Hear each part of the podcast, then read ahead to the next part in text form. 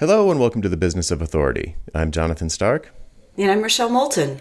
And today we're going to reach back into the listener question bag. Yay. So why do I feel like a Doonesbury episode all of a sudden? I love Doonesbury mailbag. So yeah, so we had a couple of questions that uh, I don't want to say fell through the cracks, but we haven't gotten around to. Uh, so apologies for that, but we wanted to uh, pull them up and answer them today because I'm sure that they will, even if they are, even if it's too late to help the original asker, I'm sure they'll help other people uh, who maybe have similar questions. Yeah, they're good questions. Yes, but first I want to say um, a little bit of housekeeping. On a previous episode, I said to Rochelle, we were talking about procrastination and to do lists and how to delete things from the to do list. And I said, I'm just not bringing the car in. I'm just not bringing it in. And then, Rochelle, you gave me the idea to stack it with like a pleasurable activity, which uh, two two follow up things on that. First of all, I totally got busted because one of my wife's friends listens to the show. oh no! Yeah, hi Christine. Hope you're listening. Uh, and I scheduled it and got it done. So Yay! Yes. Good husband. Yes, and I and I want to say that I scheduled it before I got busted. That is that is true. Good. That's the, way better. Yes, your technique actually worked. Love it. yes, it's a little follow up there. Um, okay, so moving on to questions, we've got four questions still in the mailbag, and we're going to start with Andrea Moxham. Hey, Jonathan. This is Andrea Moxham from Horseshoe and Co. with another question. When using the three why questions on a initial conversation with someone, and the person on the other end is extremely unresponsive, they're very focused on topical, kind of symptomatic problems, and refuse to answer the question and really allow you to dig down to uncover that value that they've placed on the project what do you do? Do you kind of cut ties and call it a day, or do you continue to pry knowing that the person on the other end is not having it? Mm, classic. Good question. Okay, so uh, the the TLDR is that if I can't figure out what they're trying to achieve, I won't know what to do on the project. Yes, they're they're probably telling me things they want me to do, but I don't. That doesn't give me confidence that I can deliver customer satisfaction at the end of the engagement. So if I don't have that confidence, I don't want to work with someone because I've been on plenty of projects where the you know they say do this, do that, do the other, build this feature and make this button a little bluer and move that over there and put a carousel on the home page.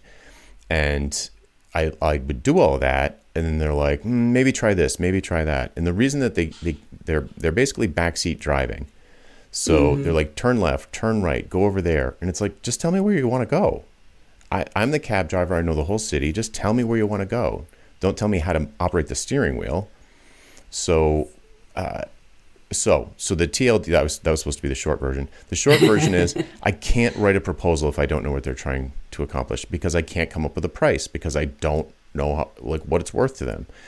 Um, so it's possible that that I would just be like, look, I, I don't think this is a good fit. Um, maybe you're you're just looking. Maybe you just need to hire an employee or go to Upwork or something like that.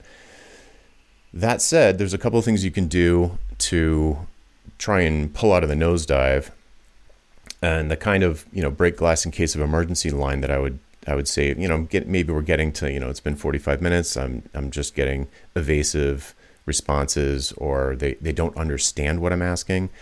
Uh, I would be like, you know, this sound. I would say something like, "This sounds like an interesting project, and I, it seems like it's in my wheelhouse, but I just don't see the business case.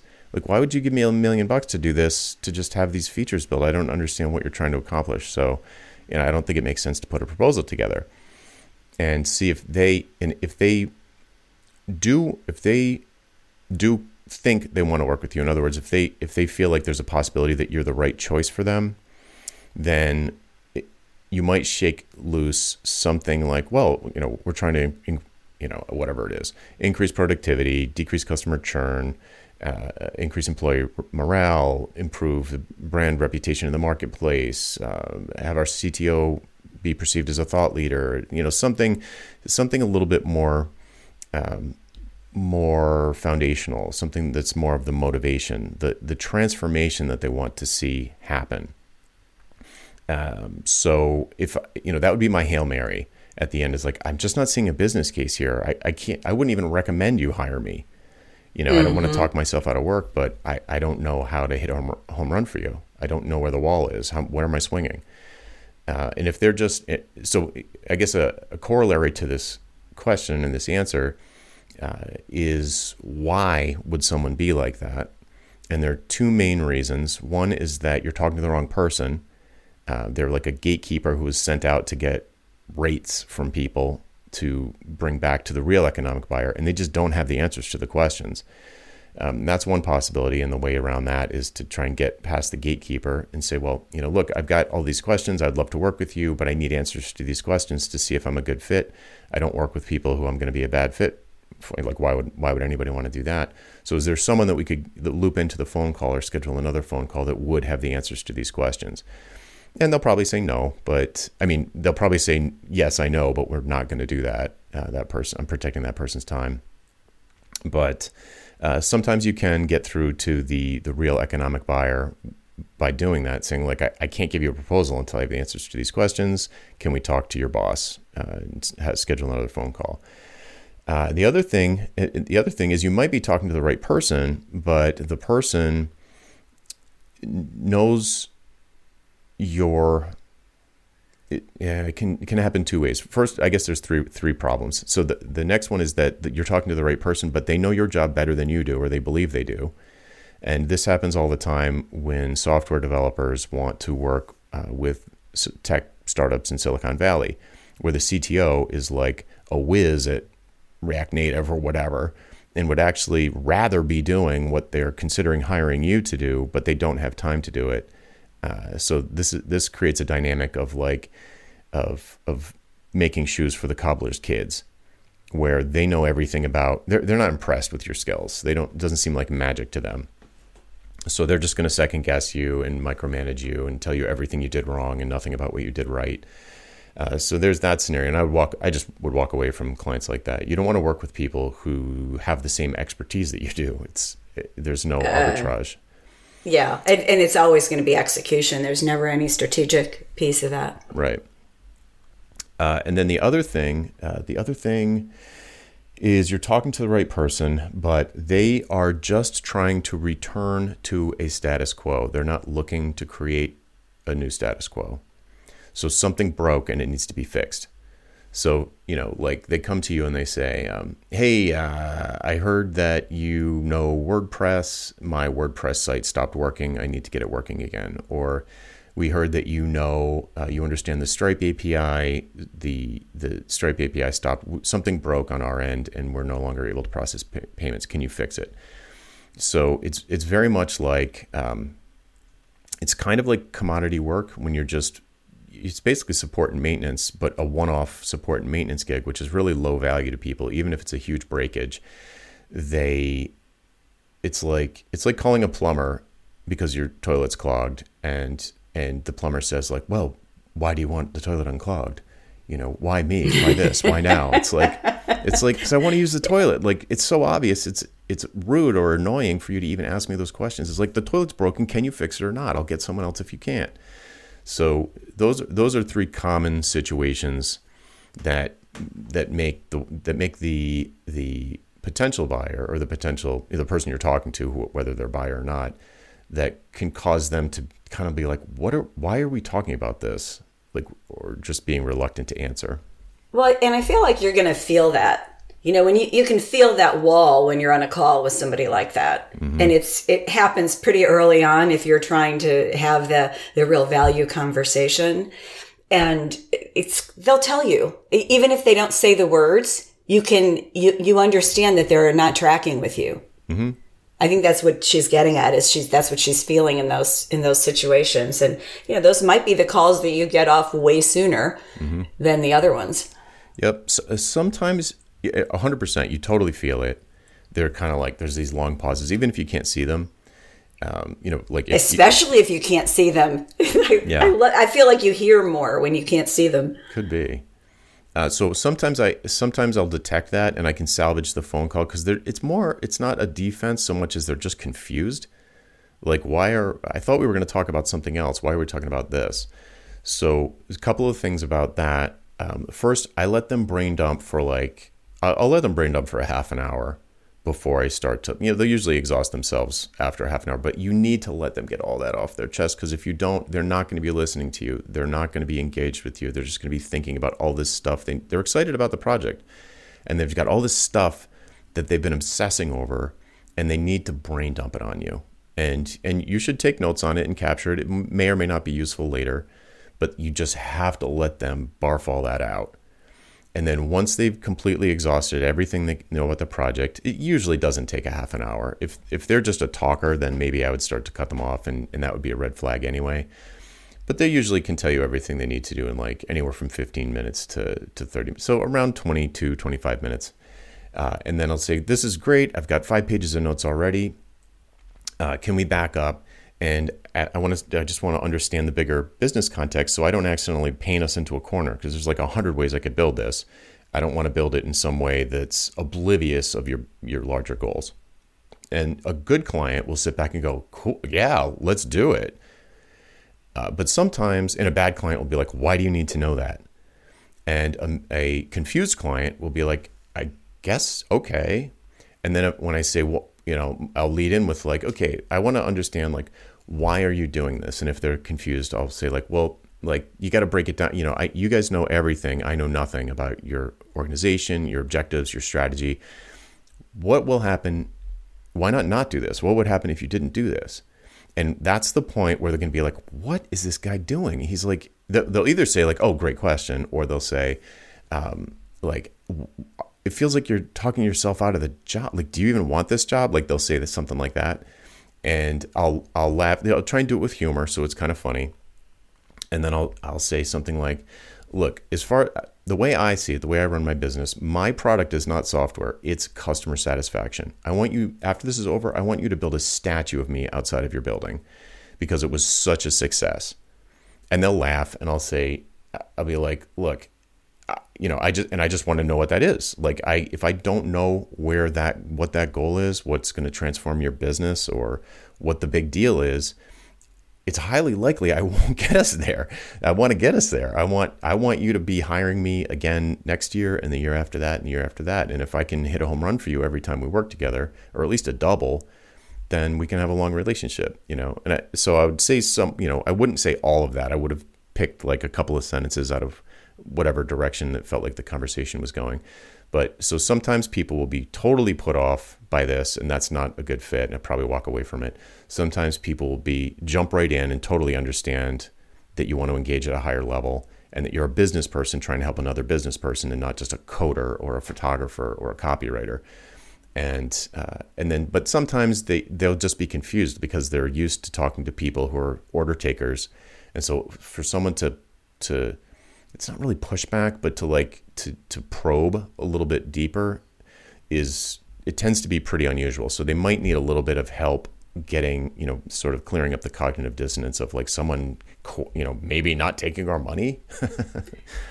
well, you're you're showing them, you're giving them a preview of what it will be like to work with you. That is a key point. I'm glad you said that.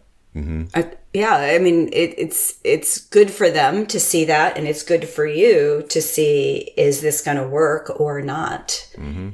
That's why I love these preliminary meetings. You can really have fun with these. Things. Oh, they're super fun. Mm-hmm. Yeah, yeah. If you're getting butterflies, you're doing it wrong. You should. They should be talking you. They should be pitching you into working with them. Well, and you know, sort of a side comment is if you're really using your website to sell yourself, then you want to have those kinds of conversations on your site. You want, you want to give the impression that when somebody talks to you, you're going to have these kinds of conversations versus, you know, what line are we going to put where? Mm-hmm. The, the more um, alignment you have with the message people get, whether it's on your LinkedIn page or your website, wherever they're going first to vet you, then they're going to be more likely to expect you to behave, um, you know, the way that Andrea was describing. Mm-hmm. Right, and I, I always, uh, I always bring up the doctor example here because your doctor is not going to do whatever you tell them to do. Your doctor's got ethics and standards and their uh, uh, professional um, certification and all. You know, they've got. They're just not going to do whatever you tell them you know? And so that's the dynamic that you want with your customers. You, you're the expert of whatever you do and you're going to defend that expertise and you're not going to do things that are malpractice.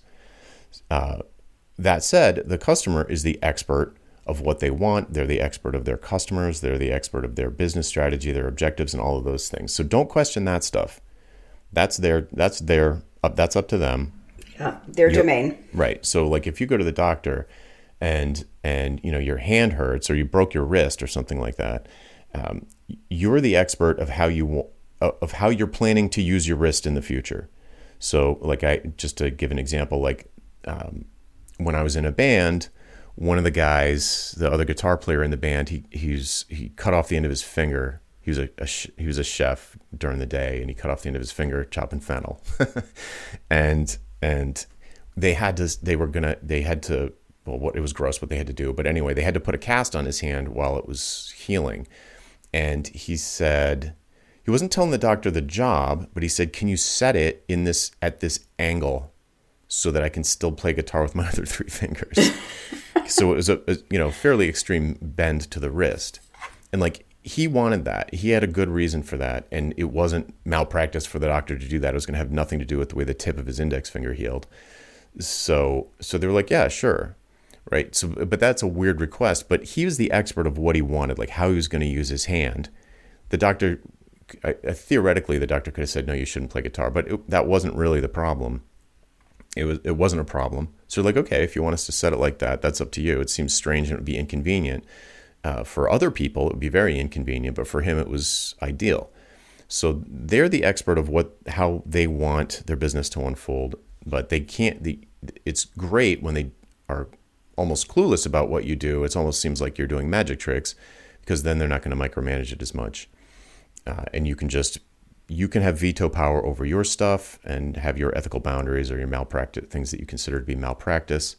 And uh, everybody just sort of has is is the has the lead on their two different areas Yeah, I mean, in a way, you're saying, you know, this is this is what I'm committing to have happen as a result of this process, and in order to do that, I have to do X, Y, and Z. Um, and and that might mean that you can't do some of the things that your client is requesting when they're that very kind of nitpicky, you know, order taker or order giver person. right.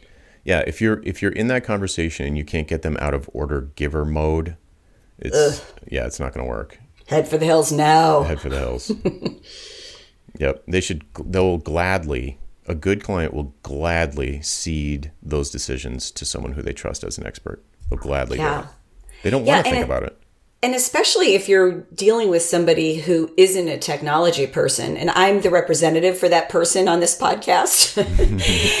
Uh, People like me love it when I have somebody technical who understands what I'm trying to do and who asks me questions so that I know that they un- understand that there is a bigger picture here. And then when they go off and do it and it just works, I, I, I, I pay a lot for that person. Yeah, right.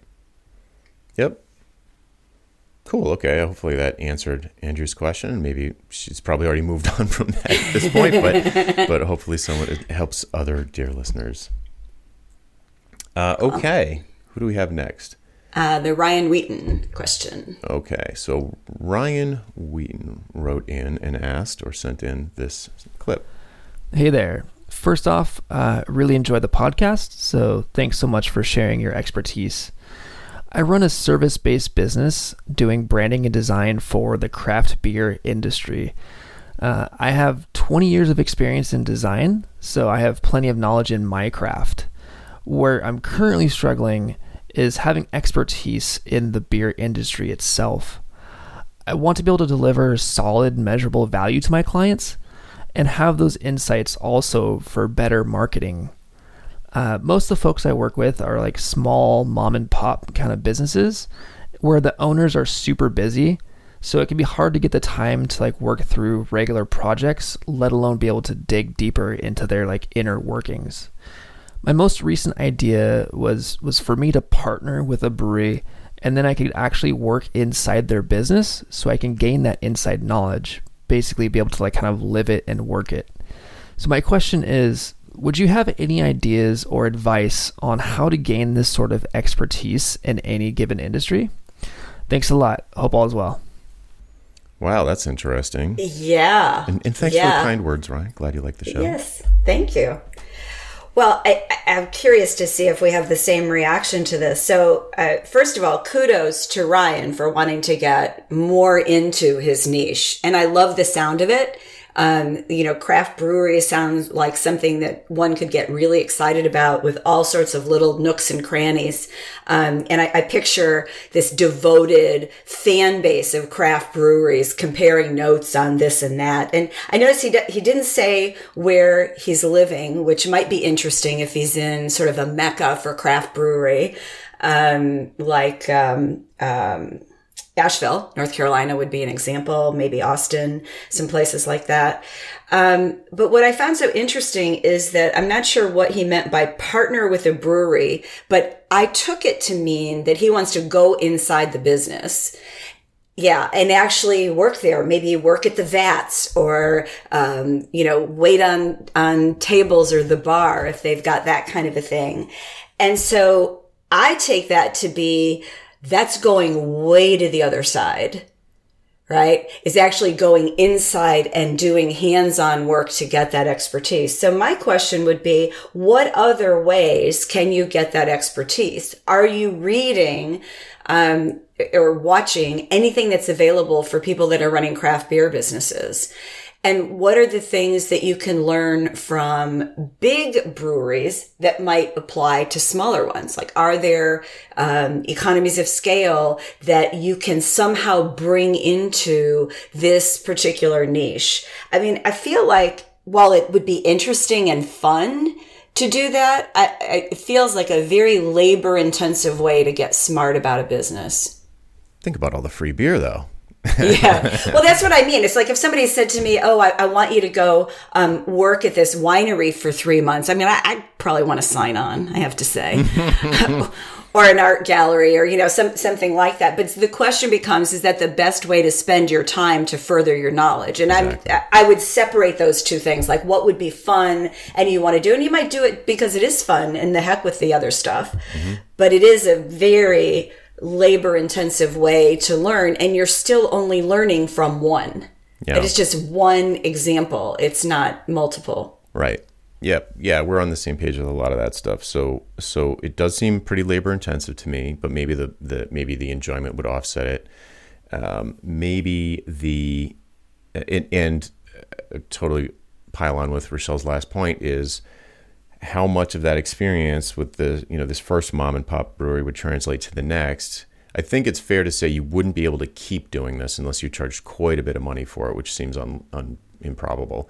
So yeah so if, if you were going to embed yourself inside of the company inside of the brewery or um, it just seems like it seems like the cost to you is too high for what i imagine the value would be to the the buyers.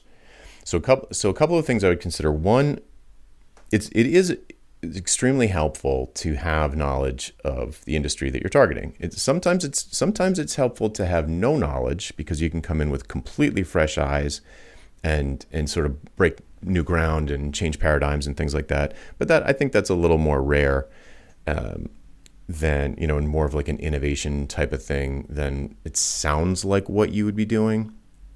So, uh, probably it's going to be really, it'll make your job a lot easier the better you know the industry. And the, the thing that I would like to, to see you be able to do is to do a cold read on new prospects. So, cold read is kind of like the black belt level, you know, it's like the, the super advanced level of the why conversation, where instead of, you know, um, I almost said dragging the client through the why conversation instead of having to to put them through that sort of uh, it's a it's it's takes some emotional labor to like to talk about all the things that come up in the why conversation, the big picture stuff, the motivations and all that.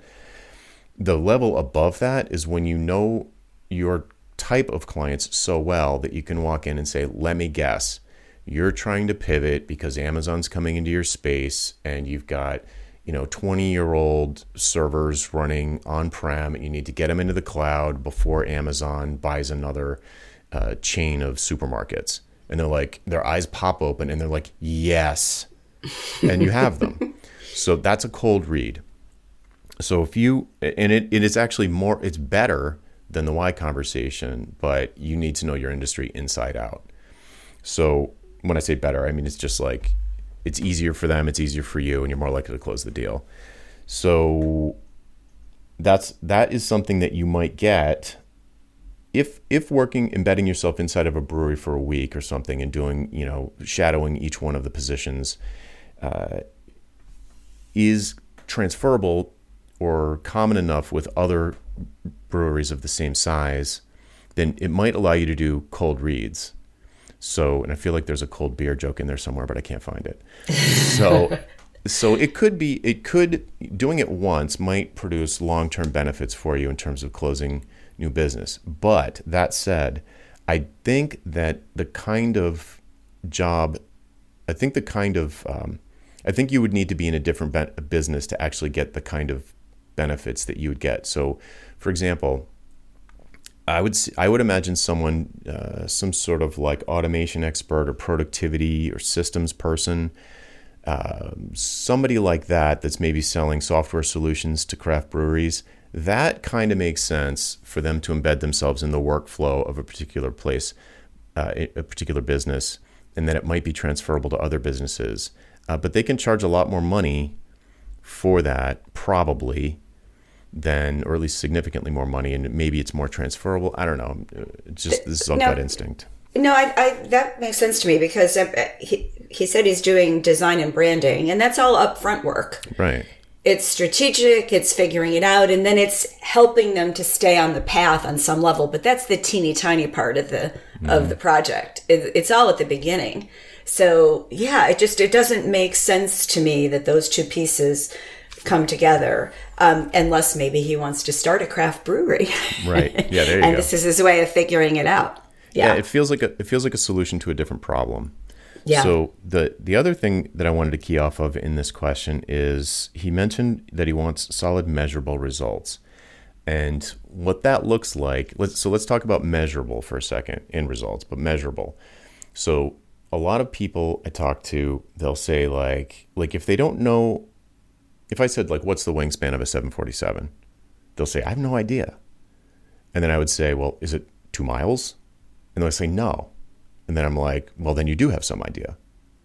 So the the the word measurement, a measurement, is important. You take a measurement when you're trying to make a decision. You need to like, can we land this airplane in, uh, I don't know, uh, on the highway? I don't know. Can we land this airplane on a football field? Yeah, definitely. Or like an open plain? Yeah, definitely. It's definitely smaller than that. Can we land it in between these two mountains that are two miles apart? Definitely. Like any anybody that's ever seen an airplane knows the wingspan's not two miles. So the question is, can you take a measurement that's close enough to be meaningful to make a decision? So if I was gonna, if I was, and branding's not my space, but if I was gonna measure, if I wanted to come in and like be able to measure it, I would say to them, well, what are, how do you know your brand isn't good now? And they, if they have an answer to that, then that's your measurement. We know it's not good because some some answer. If they have no answer, then they that means they think their branding's fine. Even if you disagree, if they think it's fine, there's no sale. It's not going to happen you talking them into how bad their brand is is probably not. I mean, you no. That I will tell you, that is not a way to go. okay, I was I was hoping. yes, yeah. no, we we don't. It doesn't work that way. Right. Perhaps you could say something like, you know, you could in in your mind, in your heart of hearts, you could know that you're a brander, but you could present yourself as someone who increases foot traffic or sales or something like that, and say, hey, would you like to have you know, hey, I, I was I was in here for lunch yesterday and I noticed there were only two other people in the whole place. You had like 45 empty seats. Is that a problem? Would you do you wish your lunch, you know, your Tuesday lunches were full? And they would say, yeah. And then you could say, well, would you want to talk about that? I do whatever, marketing and sales or, you know, and and the branding piece might be something that you do, but you come at it from a symptom of bad branding, maybe, uh, that's farther downstream and closer to the money, closer to the pain, and say, well, I could do a bunch of things that I believe will result in increased, um, whatever, m- more buns and seats uh, in your Tuesday lunch. Yeah, I, I, keep feeling like we're trying to solve a strategic problem with a tactical solution. Yes. You know, I want to know more about this, so let me get inside the business. And I think, you know, um, Ryan, what you really want to do is you want to rise above this and go to 35,000 feet and see what are the common problems in the industry and do research that nobody else is doing that's where as if i owned a craft brewery that's the guy i'd want to talk to and you can still you know work it through with design and branding solutions but you come at it from an observational strategic view of what's happening in the industry and perhaps what you've learned from other adjacent industries. Like, what did you learn from, I don't know, does hard cider have anything to do, anything in common with successfully selling craft brews? I, have no idea, but those are the kinds of things that you could spend some time in and really get smart in a way that your clients aren't because they know how to operate what they're doing. I mean, they know how to do that. Mm-hmm. They're the expert. Yeah. I mean, I think I think it's generally easier to you know research like their trade publications or their conference websites and see what what these these craft beer owners are you know things that they are paying attention to or going to like a conference or reading a magazine or a blog or something like that. If you if you know where they are congregating and what their where their interests lie with regard to their business you can probably learn 10 times as much 10 times as fast about well let's no yeah. i just wanted to take an example. Let's say when conferences start up again which seems like it would be soon if you go to one you could invite 10 craft brewery owners to a dinner. Yeah. You buy the dinner and you moderate a conversation. I guarantee you even if it costs you $200 a person you're going to get more value out of that spend than you will working inside a brewery for six months. Yeah or even a week. Yeah. Yeah. yeah. Now I will. The only thing I'm trying to like throw him a bone though, it I could imagine because he did say like the owners are busy.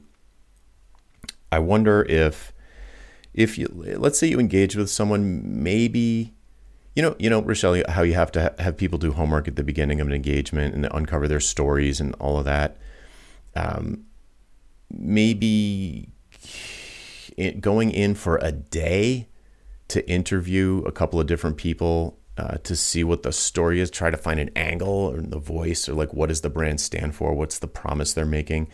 Maybe an on site for an afternoon makes sense. But, but yeah, he could do that and get paid for it. Oh yeah, yeah, totally. Yeah. Yeah. Yeah, I mean that's that's kind of standard stuff when you're doing that, especially a consumer brand like that. But what I was wondering when he said mom and pops, he didn't say this, but I was sort of interpreting that maybe he wanted to go a little bit bigger because he talked about how busy they are. Mm-hmm. And so maybe, and when I say a little bigger, I don't mean, I don't know if, is there such a thing as a national craft beer? I guess there probably is, but yeah, maybe he wants to move up the food chain a little bit, and mm-hmm. and the problems as the businesses get bigger might change. Mm-hmm probably do. Right. Yeah. So I could imagine, you know, imagine, um, let's just like spitball a few things. So he said, I he did say brewer at the end, but at the beginning he said mom and pop craft or, or craft beer industry, and that he usually works with mom and pops. But the craft beer industry, you could maybe and we've been talking about it like it's a, a, retail location, like there's a there's a restaurant of some kind, or like a you know a place where people sit down, or, or where they can sample the beer. Yeah. Right, right. But I could imagine doing like I don't know if this is outside of his wheelhouse, but I could imagine partnering with like people who are launching a new craft uh, brand that's just you know the intention of it is to go to like liquor stores or wherever you buy beer because heaven knows I don't know where to buy beer. In California, we go to the grocery store. yeah, nice. But so yeah, so like what I'm getting at here is like maybe some adjacencies. So if if I don't know if this is the case, but let's just say in Ryan's mind he's thinking of like breweries that make their own craft beer. Maybe he's not, but let's just say that's what he's thinking.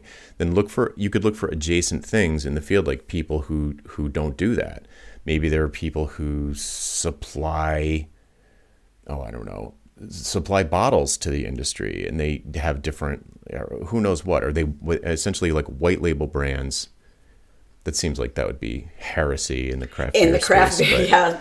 But it's it definitely exists in wine in the wine space for sure. Oh, sure, sure. So, um, and the other thing is not to really pull you off track, but uh, I know I've talked to more than a few designers who have niched down on the cannabis industry and coming up with packaging for all you know edibles and whatever all. I, I, literally don't know about that space but but they they come up with packaging for people who are launching a brand new line a brand new product.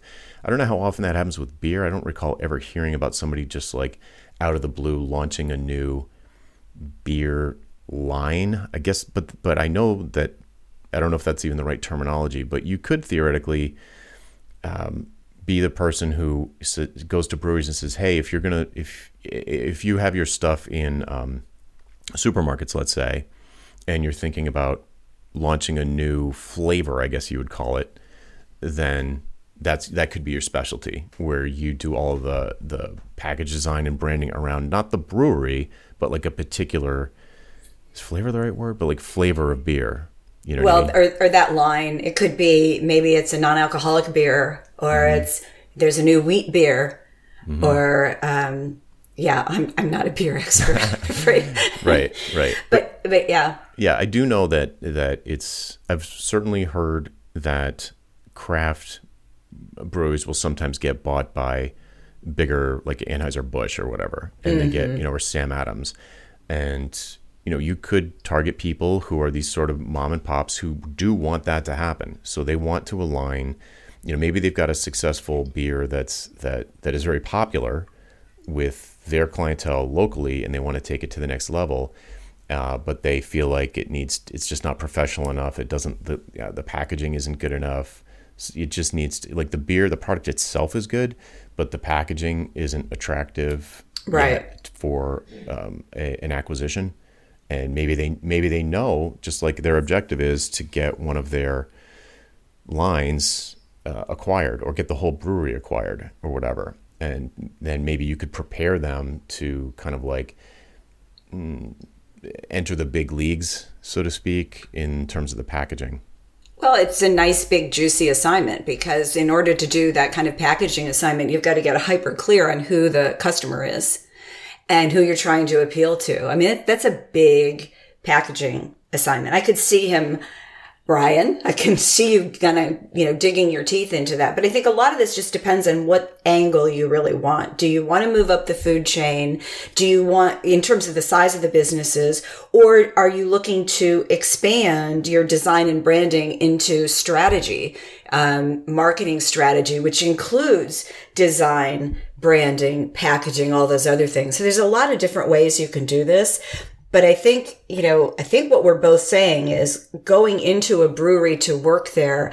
I would say that only makes sense if you want to buy a brewery or you want to start one yourself, you know, so that you can learn it because I, I think you'll get bored with the day to day work of it pretty quickly after you've learned, you know, how the stuff is made and, you know, how the bottles come out. And it's probably all you're really going to care about at that point yeah, I mean, I've I've gone, you know, in my consulting days, I would go on site for for in, in preparation for a big um, build that was going to create an internal system for like you know five team, you know, eighty people across five teams, and in one day you can meet with and have a, a good understanding of what's going on at each in each role in, in one day so, and I would think uh, a brewery would be similar, especially because, you know, I feel like a lot of the roles, people are exposed to a lot of the roles, like what the servers do and what the people are, you know, like, oh, well, you know, I'd be, I, I the, the biggest, um, I mean, I worked in restaurants pretty much my whole life. So maybe that's, maybe that's not true for Ryan, but, you know, the only thing that I would have like lots of questions about is how they actually make it. So like the vats and all of that stuff and like where it comes from. So that would be my biggest line of questioning. But like, you know, I don't know. That's super easy. I, I was just thinking as as we were talking, I, I did a tour of my favorite craft brew, which I cannot get in California. It's called Long Trail Ale. It's made in hmm. Vermont, and we went hmm. on a tour. I'll have extra if you ever come out. We've got Yeah, of it. Oh, it's awesome. I love that stuff. But anyway, um, w- when my dad was alive, we did the tour, and I don't remember how long it was. I don't think it could be more than an hour.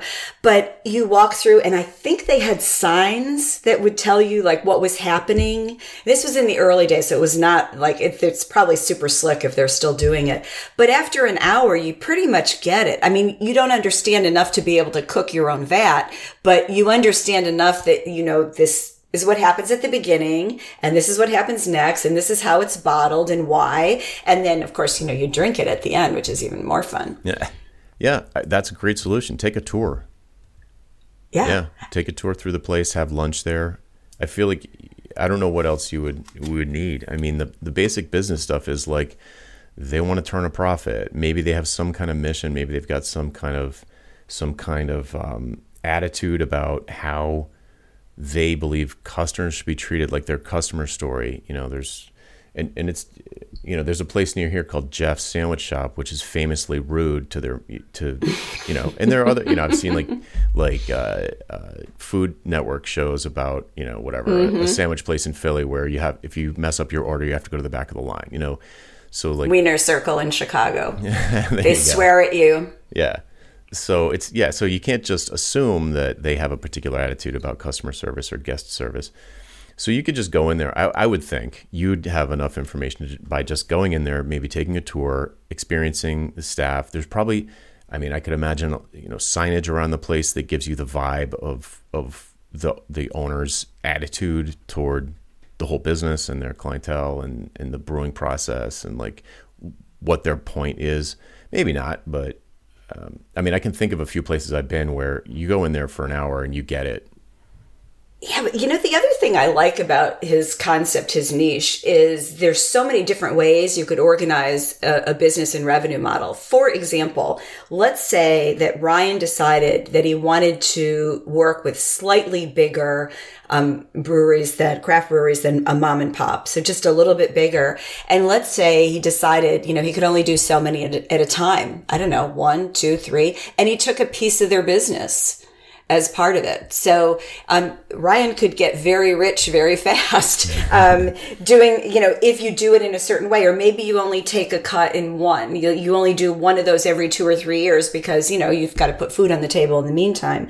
But there's there are lots of ways that you can build a story around you know brand design and market strategy with this niche you've chosen. Mm-hmm. Yeah. It's pretty cool. All right. Yeah. Now I'm thirsty. I, I, feel like there's other people who are going, oh, I should I should check out the craft brew business. That sounds like a good place to be. yeah. Cool. Okay. So let's see. What do we have next? Okay. So Jacob Lett sent in two quick questions. Um, there. I guess we'll just do the first do one. Yeah. Yeah, that one.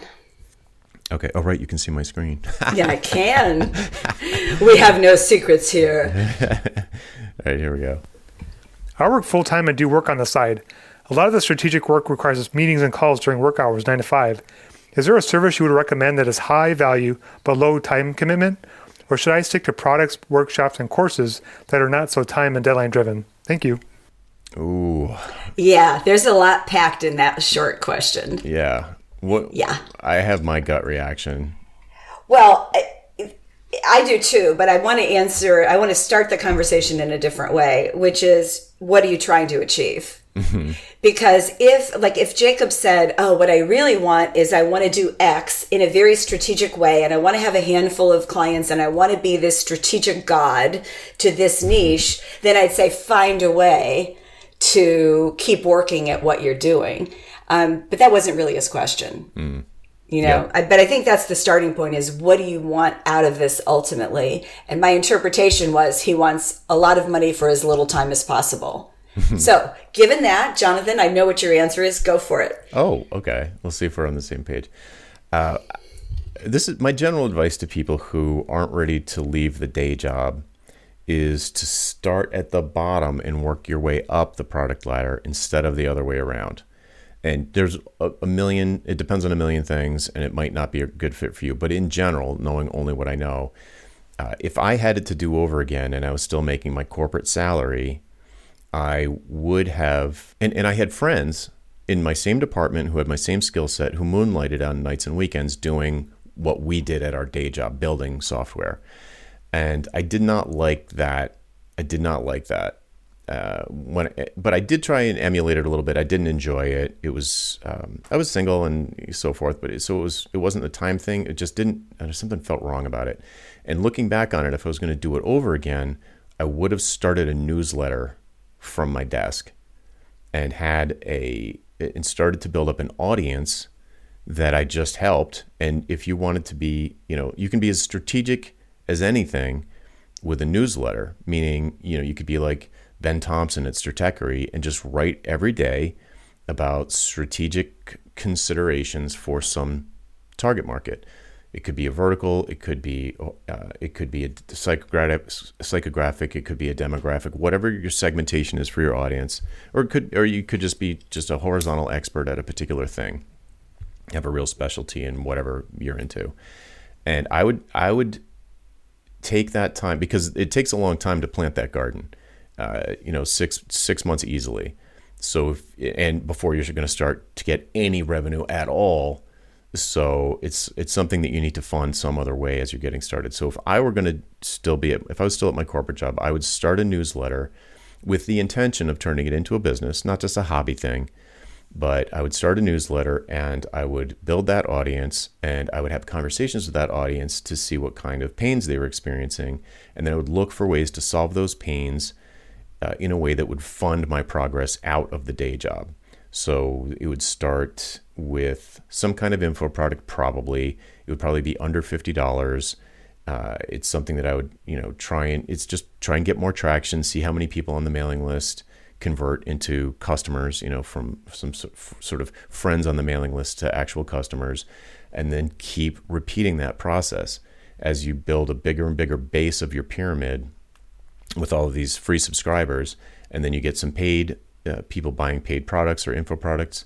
Uh, then you can just keep working your way up, build the product ladder from the bottom. Say like, okay, of of this group, what's something that I could sell to them for you know anywhere from 100 to 500 dollars that would solve some problem that for them is a thousand dollar problem, and just keep building that stuff. And you can do you could easily no i should say easily it's work everything's work but you could do that i think more easily from a day job than you could, you know, trying to schedule meetings around, you know, outside of nine to five, you know, and, and just going straight into strategy services. I think that I, I don't, that's not a great look if you're saying to your prospects like, yeah, could you meet me at nine on Friday? it's, it's, awkward. That's how you can always tell that somebody's got a day job when they start doing things like that. Yeah. But I, I, I don't disagree with what you said. Um, I just layer on top of that that it's really what is it that you want to have happen. So, because you can do all the things that you just said, and absolutely start a newsletter, listen to people, talk with them, find what they want but you also want to match it with what you want to do. So if you're not going to be into courses, don't set yourself up to do courses. Um, if what you really want is to be a strategy consultant and have a handful of clients, then that's going to be harder to have a side hustle in transition. At some point, you're going to just have to make the leap.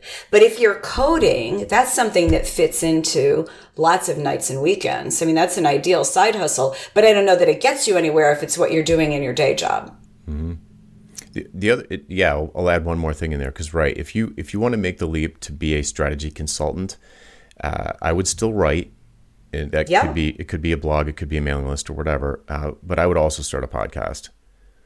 Yeah, yeah they need to see how you think. Yeah, and they, you want the, your voice in their ears, so that they're like, oh, I can relate to this person. Or people who can't relate to you, they'll go away because they wouldn't make good clients anyway because they can't relate to you. But the ones who can relate to you, it creates this asymmetric intimacy and trust you know where where they feel like they know you and and you you know you, you don't even know who they are. You've never heard of them. That's where the email list would be nice because then you can contact them directly. So if you had a com if you did like Rochelle said if your goal was to become a strategy consultant I'd start a podcast and a mailing list that was like a like a like a, a follow on, a next step from the podcast. Like, hey, if you enjoy the podcast, sign up for my mailing list to get free announcements every time there's a new episode, or for additional show notes or something like that, and and start building that trust early. Because with with strategic consulting, trust is everything. Like if if you're not perceived as the authority or at least the, a recognized expert in the space, it's a tough sell. So um, there's a lot of people that really what they're trying to do is get a side hustle to get some extra income. It's not necessarily with a strategic goal. Um, and I think, but I, I kind of want to answer the question directly that he asked, which is going in this courses and info products is the easiest way in the sense of setting it up and kind of setting it and forgetting it. It is the easiest way. But in order to do that, you really have to have an audience to sell it to. To Jonathan's point, that's where the newsletter comes in. Maybe not a podcast for that, although it might be appropriate. Depends what you're doing. But so then what you want to do is you want to solve a very particular big problem in a way that you can draw a box around it so that you can manage your time and just, you know, throw a lot of money in the bank. Mm-hmm. Yeah. Yeah. It so, just goes back to knowing what your goal is. Yeah. I mean, right. Because if you're just looking to make side money, there are, there's like no end to the, the way, you know, you need some kind of clear objective and some kind of strategy to decide which one of those things would make the most sense. Like you could drive Uber at night. Like there's there's a million possibilities of things you can do. Mm-hmm. Um, so I mean, honestly, if you're and if you're not sure about that stuff, or if people listening aren't sure about what that looks like for them, then you could go back to our episode. I think it was called "Selling at the Intersection." Yeah, selling at the intersection. Yeah. Yeah, and where we talked about the Venn diagram with the sweet spot in the middle. You know, talents, talents, passions, passions and market. And, and market and that sweet spot in the middle and you just sort of like fill in those bubbles and see what the overlap is. Mm-hmm. and then and then you're like okay but what are my constraints? My constraints are is my big constraint is i work nine to five. So what do you pick of the list of things that are in that center area in the center you know which ones are feasible given your available resources? Yeah any anytime you can leverage is going to be helpful when you're mm-hmm. looking at a side hustle Right. Okay, so let's move on to Jacob's second question now. If you transition from implementation to design and strategy and refer out the implementation, do you work out partnership deals to earn a commission to the companies you refer work to, or do you just refer with no strings attached? Oh, classic. classic. classic. Yes. I love it. I love it. This is for me. This is a definite no. I do not take a commission. I because mm-hmm. the problem is it it creates a conflict of interest dynamic where if you're operating at an advisory level and what you're advising them to do is going to get you a kickback, it makes it difficult to trust your advice. Even if you're yeah. the most ethical person on earth, people know that financial incentives affect behavior. So that appearance of impropriety uh, was a deal breaker for me. I, I, with a very close friend and a really good client, one time I crossed the streams, and I, when I say I instantly regretted it, I mean the very first phone call we had, I was like, this was a giant mistake. Because mm-hmm. not only did I recognize that there was a different vibe on the conversation regarding my relationship with the client, and it was a big downgrade for me because now I was like, even though I wasn't doing the work, even though I wasn't doing the implementation, I recommended the person, I brought them in, and it was like it all uh, reflected back on me as almost like a project manager kind of role, which was a big downgrade from like an advisory partner, you know? Oh, that's, mistake. That's interesting. That's an interesting perspective. Yeah, so, I, I so, got out of that as fast as I could. Yeah, so you felt like it because you were there, still working with the client. Mm-hmm. You were doing strategy. Somebody else did execution, but it's like you couldn't separate yourself from that other project. Yeah, it, I became operational. Mm, interesting. terrible. Mm-hmm. Interesting. See, I've never taken um, commissions, and I do it for pretty much the same reason that you said, which is that um, it gives the appearance of impropriety. It's really hard to trust somebody who's going to get, you know, some money out of your recommendations, and even especially when it's a lot of money. Um, you know, a typical commission in some of the consulting things, when when there is one, most people don't pay them, is somewhere between ten and twenty percent. So if you're doing a you know a five hundred thousand dollar project, that's a hundred thousand dollars. And so a lot of people look at that and go, well, yeah, you know, I need to take that. Um, the answer is no. Um, I don't ever want to make a recommendation where somewhere in the back of my mind I'm thinking about how much money I'm going to make on it. Mm-hmm. It just uh, it messes with it messes with your integrity, and especially if you're doing um, high value strategy style consulting, you cannot afford to have anything in between you and your client that impacts the tr- your trust. Right. You just, you just you just can't. And it's funny because I first learned about this when I was working in the big firm many years ago, and they had a hard and fast rule. And one is no commissions, and the other is they did a lot of pension valuation work, right? Which is understanding how well or not well the pension plan is funded, and they tell the corporation this is what you have to um, put into the plan this year, and this is what you expense, etc. So the firm would only take corporate clients; they would not do union plans because the feeling was at some point they might have to be across the table mm-hmm. from each other and that was a no-no and there were other organizations that just did un- union plans so what i learned really early on in the big firm was how easy it is for someone to have the appearance of doing the wrong thing Yeah. And just think of the experience like when you go into a car dealership that sells on commission and one that doesn't. oh yeah It's a completely different vibe. And uh, when when that, I mean, I said it already, but financial incentives matter. They change behavior. They change. They first they change your thinking, then they change your words, then they change your behavior. So that's this is. I don't think, for example, I don't think affiliate programs are evil or a bad thing, and I have friends who do them. That's fine, but I can't do it.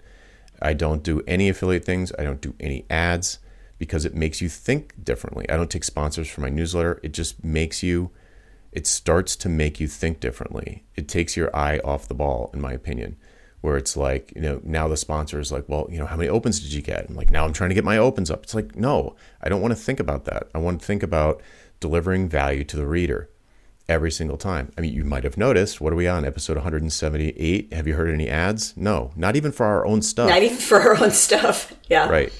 Yeah. So it just cha- it changes your focus. I had a conversation with a student yesterday who has a really popular YouTube channel and out of the blue was approached by someone who wanted to write him a four-figure check to do a paid placement, you know, like a, a, a sponsorship read, mid-roll sponsorship read. And he's like, ah, you know, he's like, uh, what do you think? And uh, I s- and so we talked, and I'm like, I'm not against it for other people. It's just not for me. And so I was like, well, let's talk it through. And immediately he started talking about, you know, I don't want to go to too much detail. It's not a public conversation, but you can imagine immediately he started caring about um, ways to ethically increase his view numbers, which he had never, ever, ever thought about before. right how Yeah. can you not think about that Right. He's like, well, you know, if they're gonna if they're gonna pay me this much per view, it was gonna be a two hour long video, so maybe I just chop it into like, you know, four 30 minute videos. I'll have four times the views, and theoretically that would be, you know. And I'm like, isn't this isn't this amazing Yeah. when you when you measure when you're measuring when you change what you measure, I was going to say the wrong thing, but when you change what you measure, it changes your behavior. So you better believe you're measuring the amount of money that's going into your checking account. So, you know, if you don't think that that taking commissions would change your behavior, you're you're probably wrong. it's just going to change the way you think. Well, the other thing is, you know, that at least was a sizable chunk of change. So I was um, advising a client who uh, went and got an Amazon affiliate link. And so he kept having all of these authors on his podcast. And he said, I want to put their books up and I want to earn a commission every time somebody buys the book. And I'm like, like it's maybe a penny. Like you're not getting enough traffic to have that amount amount to any money. And this was someone who was so careful about his brand and, and every other way. And and so and he was like, no, no, I, you know, I want to do it. I'm going to give it to charity. I said, you're missing the point. It's the appearance of it that is not it, it doesn't work with your brand so as we worked through it he realized he said oh i get it now he goes yeah yeah w- let's take that off and i'm going to donate a percentage of my fees on this to this charity that tied in with the work he was doing i said love it that's the way to do it and it's going to be a lot more meaningful money than you know a penny here and a dime there Right. Yeah. I, again, I, I just want to say, like, I know a lot of people that, that are great affiliates and it's totally transparent and that's part Mm-hmm. Yeah. of their brand. It's like expected that they would do that. Like, that's the jam, you know? Um, and they sell ads and sponsorships and all that stuff. It's totally fine, but you just have to realize it's going to, it changes your business model. It's, it's a different approach. You're taking a different approach. does. It's not, it's not for me, but it's also not evil. So if, if that's what you want to do, fine but i think i think that you know what jacob's model strategy it's like kryptonite if you're doing strategy work and you're taking kickbacks for the implementation it's just kryptonite Well, and I want to use some terms here um, because I don't like the word kickback. Kickback to me implies that the client doesn't know. So if you're going to do this, I would argue be upfront about it. I mean, you have to be with affiliates on websites. I mean, that's the law. But if you're going to do it with a client, they should know. that's a good distinction Yeah, I think then you, then it's not a kickback.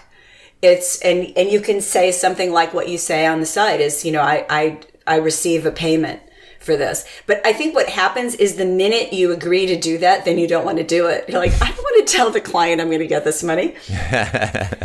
right yeah that's why i Yeah. said kickback because i just assumed it wouldn't be like public knowledge Yeah. Well, I just I had um uh, a few months ago. No, I guess it was yeah last year. Um, I had a a guy I've worked with in the past, really great guy, and I referred him into a situation that somebody had called me about where it just wasn't the right thing for me at all. And I said, "Oh, this is the guy you need to talk about." And so he came in. They hired him, and he's like, "Well." I, you know, I, I, I need to do something. And I said, well, if you like, you can take me to dinner. That would be nice. You know? Mm-hmm. And he did. And I was like, that was great. That was a nice thank you. I got to see him. I hadn't seen him in a long time, but like money changing hands. Ugh. yeah it, it feels too transactional And especially because that's a client I've worked with before. I, they're doing great work. I really value them. And you know, if somebody's giving me money, it's increasing the price that they're charging the client. It's like, it just, it's, it just felt so wrong to me on all those levels. If I was going to do it, I would have been very upfront about it. And I would have mm-hmm. had a disclosure in the process. Mm-hmm. yeah And I, I probably would have done it with transferring his name over and say, well, there is somebody that I work with, but I wanted to just tell you that we have an arrangement and this is what that looks like. Mm-hmm. But again, I, I just, I wouldn't want to have that conversation. So I don't do it. yeah that that's really it for me i and i learned my lesson that that one time and, and my my arrangement was like you know they had a need their software teams were buried i know a million software developers and i knew one that was highly qualified and was like available and i was like well why don't you just you know i'll give you a proposal. I'll have this person do the work. Uh, you know so they would pay me and i was basically marking up the developers at out not hours i can't remember exactly how we did it but i just was basically marking up the time. So i was you know making something like 15% of the overall project fee and it was Oh, well, just like- that's different. That's, that to me, that's a business model. And I would have marked him up way more than 15%. I would have marked him up by half.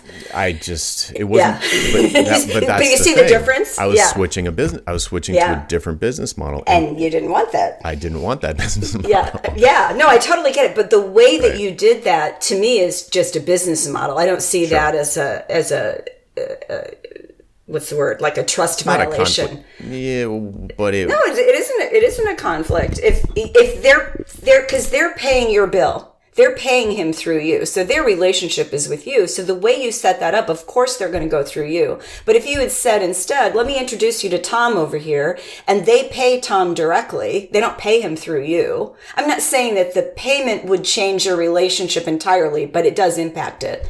Then if you took something, I would call that a, I would, under the table, I would call that a kickback. Yeah, let's take kickback off the table. Yeah, because that's not the, way you did it. The way you did it is a perfectly, you know, normal way to do business.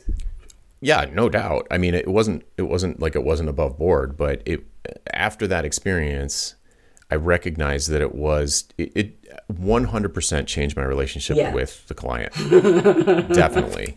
And Oh, and- yeah. And it, it it also got me looped into implementation, which I didn't, even though I wasn't doing the implementation and everybody knew it wasn't going to be me doing it, it still got me, it was on the hook for like those meetings or uh-huh. something went wrong or whatever. So I quickly got myself out of it and, and forever and ever amen after that. I would make an introduction, they would have the arrangement, and I had nothing to do with it. I didn't expect any compensation. It was just part of my advisory retainer.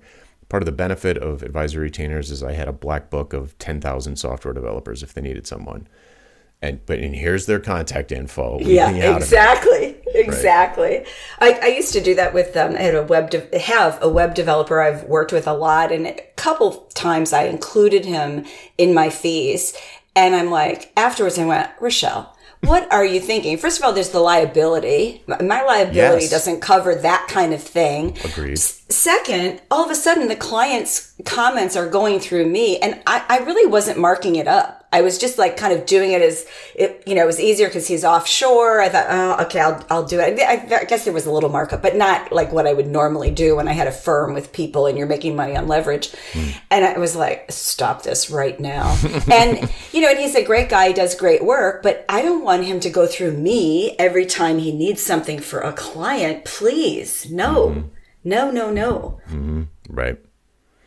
Okay, so hopefully hopefully we've answered that for Jacob. No, no, no. and, right and, and for anybody else who's because we covered a couple of we, we covered a few use cases that aren't specifically the one he brought up but Yes. hopefully other people listening um, maybe fall into some of those other categories It's a good conversation to have if you're thinking about doing this. Like, just if, if you don't have somebody to talk to about it, work your way through each step of what's going to happen so you can figure out how it's going to feel as you do it. And, and, you know, it may be all green lights for you with what you're doing, and that's okay, but go through the exercise. Mm-hmm. Of seeing what it's going to feel like and how your thinking is going to change before you decide to do it. Yep. Yep. 100%. Yeah. And I do, right. And I do have people who do sort of upfront architecture work, sort of like a design build architecture company where there's an initial engagement. And, and but they've got contractors and then they're you know the expectation is they're probably going to do the build they're going to land the build work because they did the, the design uh, and if that's if that's the kind of business you want to be in um, that's fine but it's, it was- just wasn't the kind of business i wanted to be in yeah. Totally. Cool. Cool. All right. So we have we have officially caught up on our. Uh, we got we did get to these questions before they had a birthday, so I guess it could have been worse. But uh, we would like to have more questions and and uh, try and hold our feet to the fire to do this a little more uh, regularly. Yeah, if you, if you like this, you know, let us know and ask some questions. Yeah. We'll take them on. And if you don't, we won't. right. Kind of manages itself. Yeah, it does. Uh, all right, folks. So I guess uh, the best place to go if you wanted to send in a voice recording would be jump over to uh, the website, thebusinessofauthority.com, and our contact information is there. Uh, and you can send in your questions. That'd be great. Cool. It's always fun to hear people's voices. I think I, I like I know. I like that. It, we, we feel not so alone in our own little echo chamber. Exactly. All right, folks. That's it for this week. I'm Jonathan Stark, And I'm Rochelle Moulton. And we hope you join us again next time for the Business of Authority. Bye. Bye bye.